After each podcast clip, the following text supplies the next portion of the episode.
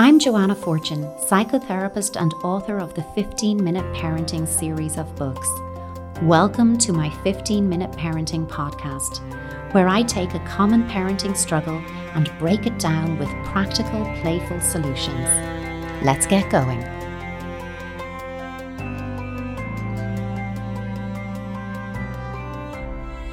Parent made contact with me recently, and I'm smiling as I recall this because it was just such a funny story and at the same time had a really serious question at the heart of it. And the parent communicating with me was saying, Look, we've spent ages laughing about this, but now we're at a point of going, Gosh, are we making light of something that might be serious? Let's reach out to Joanna and see is this normal or not. And the story was about a young, their young child who was five years old and had developed an imaginary friend.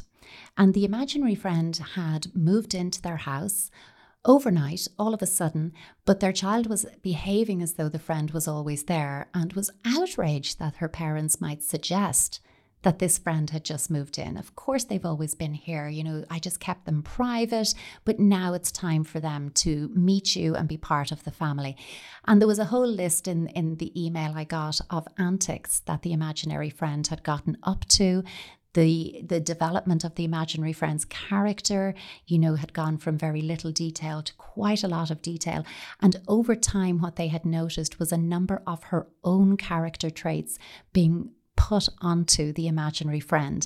And that transition with the imaginary friend correlated with the imaginary friend being blamed for a lot of misbehavior in the house, let's say. Misbehavior that as parents they were full sure she was responsible for, but she was adamant it was not her, it was the imaginary friend. And were they calling her a liar? And why didn't they believe her? And so this went on. And then they got to the stage where they were wondering okay, A, how do we respond to this as parents? Like, do we accept the imaginary friend as they had been? They'd been going with this. But do we accept, okay, it's okay for her to say the imaginary friend is responsible for all misbehavior? How do we challenge that? How do we do it being respectful of the role of the imaginary friend? And then there was the big question is it normal for her to have an imaginary friend, or is this something we've been making light of that is quite serious? And so I, you know, explained back. And, you know, I thought it was something that was well worth talking about here on the podcast that imaginary friends are actually really common, normal, healthy phenomenon of childhood. Lots of children have an imaginary friend. There's lots of research out there that would, you know, say it's X percent or that percent, but it, what it boils down to is lots of children have them. And it, it's most common in children aged three to four years old, right up to 11 years old. And it's three to four is quite interesting because that's also the age developmentally when they are becoming more aware of cause and effect. If I do X, then Y happens. Or if A happens, then B is the outcome. It takes children until they're over four years old, typically developing, um, to work that out. I know it feels like when we've got our 18 month olds that they know exactly what they're doing and why, and they're running rings around us, but not consistently it really does take a, a, number of years for them to get that cause and effect piece.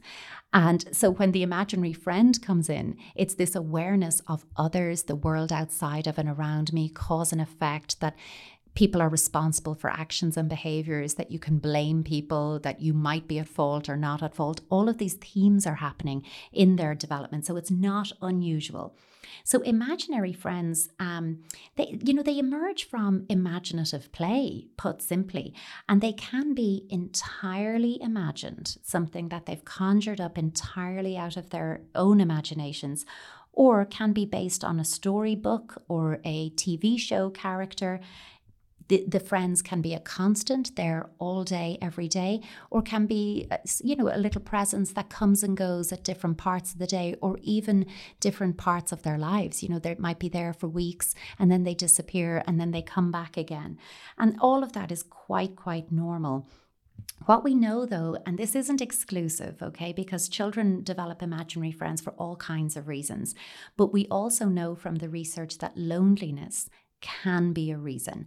And because these parents made contact with me, and I've had this come up on the parenting slot on the radio show that I do as well, and I have to say, in my own clinical work, it's been a constant rolling, ongoing theme children with imaginary friends. Loneliness can be a cause, but it's not always. And I think at this time, if you're listening, going, yes, yeah, suddenly the imaginary friend who'd long since moved out is back, or you know i've now got an imaginary friend in our house when we never had before. Our children have really lost a lot of access to their peers over covid-19 the lockdown months when they weren't at school and weren't allowed to interact with their peers. And loneliness is certainly um, a consequence of that time for many children. So the fact that they would conjure up or rediscover their imaginary friend, I think is a sign of emotional resilience that they know what they need and they know how to meet that need for themselves. I think it's really important. But also, you know, research shows that children tend to be children with imaginary friends. I mean, they tend to be more socially aware. Um, they tend to be more focused on how others are thinking and feeling about something. And they tend to focus more on character traits that are, you know, how what people do, how they do it, what they think, what they feel, as opposed to how they look. They're also very good at putting themselves into the perspective of another because they have to constantly be able to switch and imagine or project what the imaginary friend is thinking, feeling, up to, what they did, why they did it. So there's a huge amount of there. What I've also found is that children with an imaginary friend, they get to experience being in charge. And as a child, it's there's very little in your life that you are completely in control or in charge of. So when you do have something, you will go, you know, initially anyway, you will push those boundaries and see how far can you get away with when you're in charge. But it also gives them a lot. That's why it's appealing for them. They get to be in charge of what of what their imaginary friend can play with. Um, the imaginary friend is very special. They belong only to your child. Their imaginary friend doesn't judge, doesn't chastise. Uh, you know, it just plays and supports them. I mean, isn't that a wonderful fantasy to have? But how they speak about their friend, their imaginary friend, can actually tell you how your child is feeling and give you extra insights into their inner world, their likes, their dislikes, what irritates them, what brings them joy you know, it can really help to build that empathy and sociability. So there's a huge amount of pro social stuff there. And what we're really talking about is social intelligence and, you know, a theory of mind, that capacity to be able to hold your own and the mind of another at the same time. And that's fantastic. Um, so, what we do see though is that it tends to, I said, you know, it's most dominant between three and 11 years, though I have seen a child at two and a half with a very rich and vivid imaginary friend. So, that's also quite normal, but it's most common in three to 11 years. And what we tend to find is that as friendships develop, you know, beyond 11 years, you know, they've negotiated early childhood, renegotiated friendships, which is a huge developmental process. I've spoken about this in an earlier episode on friendships in middle childhood. But as our friendships are developing and growing, as they're developing and growing, they have less alone time. Their time is more structured and occupied. And with less time alone, there is less need, but also less opportunity for the imaginary friend. They might appear or reappear occasionally to work something out, but they tend to be a much lower level dominance after that age. Now, back to the, question that came in for me about, you know, this the imaginary friend was being blamed for lots of misbehavior. I think as parents, we should definitely be accepting of the imaginary friend. Don't question its its existence. Just say, "Oh, that's really interesting. Is that something you want to talk to me about? Can you describe your friend to me? How does it feel to have this friend?" So be interested and playful about it, but you also have to hold the parental line and boundaries on behavior. So when they start blaming the imaginary friend, you can gently yet firmly say, Well, your imaginary friend, whatever their name is, couldn't have done this.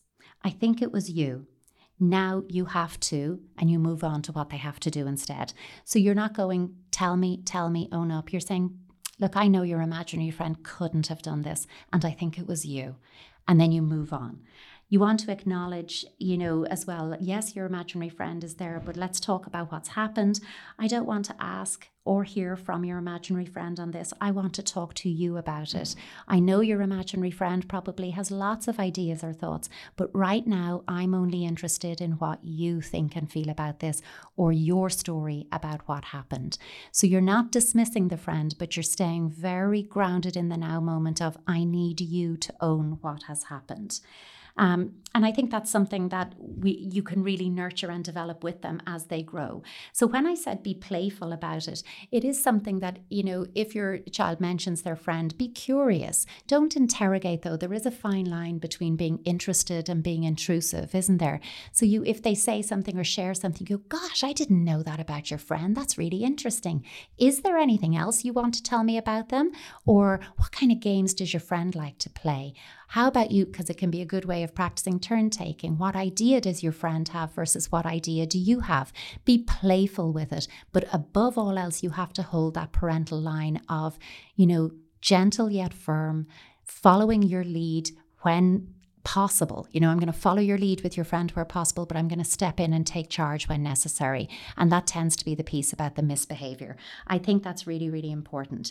So if you've a friend, a child, if you've a friend, if you've a child with an imaginary friend and they're adamant, you know, when you're doing that discipline piece of gentle yet firm that I just mentioned, if your child is adamant, it wasn't me, it wasn't me, it was the friend, then sit with them and troubleshoot the problem with your child. Say, okay, well, it's not okay that this behavior happens. And if you're telling me your imaginary friend did it, let's think together about what the consequence for that behavior should be. Let's think about how it feels to do that and how, what, how I'm feeling. How do you think your friend would understand how I'm feeling or why I'm so cross about it? Have them to really work through and think about it so that you're at least troubleshooting with them and you're deepening their understanding of consequences. And then you can build up to the look, I don't think it was them, I think it was you. Um, I think as well, being playful about this, you want to be open and inviting to the friend.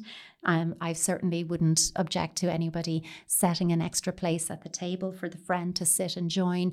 I, I would tend to draw the line at just, you know, if they're an imaginary friend, they probably eat imaginary food so that you're not filling up an extra plate of food that won't be eaten or it's not giving your child an out to start, you know, passing the food they don't like from their plate to their friend's plate. So you can hold a boundary again about that. Being playful doesn't always mean being permissive all the time. You know, being playful is still about holding a boundary. And I think, you know, just to hold in mind, you know, the, the question that came in at the end of that email was Is this normal? Is it something we should be worried about?